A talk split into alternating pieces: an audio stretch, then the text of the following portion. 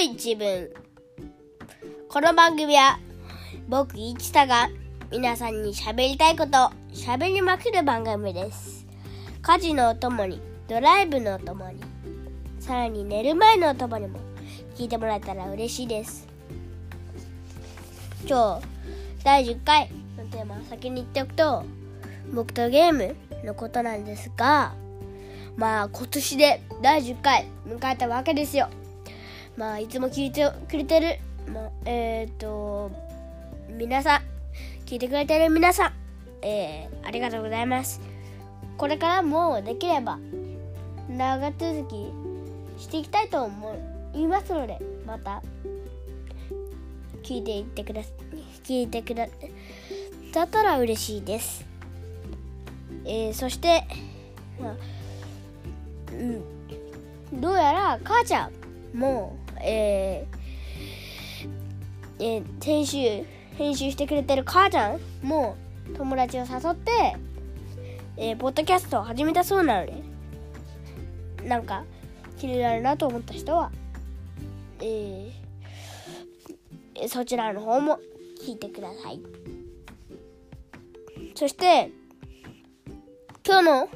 今日の本題やっぱりゲームなんですけどやっぱり家にあってやっています、えー、去年いや正確に言えば一昨年のクリスマス2020年のクリスマスカンタのクリスマスプレゼントでニンテンドースイッチが来たわけですが、えー、そこから結構いろいろやってきて去年の4月にえー、マインクラフトというゲームがやってきて今それをにハマってやっています。あと決まりもちゃんとあってまあ平日は1日1時間。休みの日は2時間という。時間帯も決まってるんですけど、うん、時間帯は、えー、平日は5時から6時。休みの日は朝7時から8時。そして夜5時から6時。という決まりがあります、えー、そしてマインクラフトとは何かという、えー、話になるんですがマインクラフトは、えー、アイテムを集めたり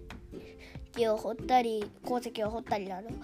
アイテムを集めたり冒険に出かけたり敵と戦ったり建築をしたりと何でもできるゲームです。ほとんど何でもできるゲームです。まあいろんなアイテムとかもあって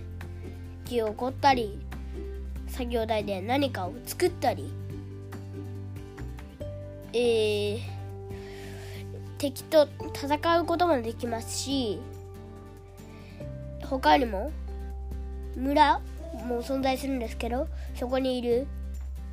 えー、村人なぜか全員おじさんなんですけど村人と取引をしたりと何でもでほとんど何でもできる。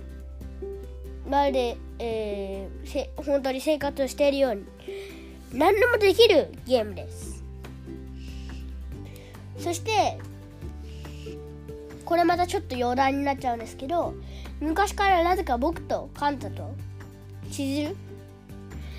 えー、この3兄弟まとめてなぜか母ちゃんに一貫地と呼ばれています。なので一貫地のマインクラフトなので一貫地だというふうに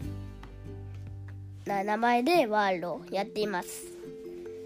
えー、マインクラフトをもらった日から、えー、ワールドを作成してえー、ずっとやり続けてるんですがまあ、家が建ったり別荘が建ったりあのさっき紹介した村人さんの家も作ったりえー、といろいろやってきました。まあマインクラフト何でもできるんですけど、まあ、これはしょうがないんですけどどんなゲームにもある悔しくなる時はあります。高いところに落ちたりから高いところから落ちたり、えー、水の中に長いこといたりそ、えっと、マインクラフトにも存在する危険なマグママグマダイブをしてしまったりえあと敵に倒されたりと、えー、いろいろあって死んでしまう時があります。死んだら持っているアイテムはそ,、えーと、その死んだあたりに死んでしまったところあたりにちょっと、えー、バラバラバラバラになるというか落ちちゃうんですけどまた生き返って5分以内に取りに行かないと消えてしまいます。なので僕も何度も死んでえー、っと大大切なアイテムを失ってしまったこともあります。まあそういう時も乗り越えてきたんですけどそれはしょうがないことだと思います。そしてマインクラフト冒険も好きだし取引も好きですが一番好きなのが建築で最近は建築？いっぱいしてきて慣れてきたので自分で言うのもなんですけれど上手になってきました。あと、えー、最近アップデートが来てマインクラフトのたまに生成される洞窟が大きくなったり洞窟の中になんか自然自然な草の生えた洞窟やなんか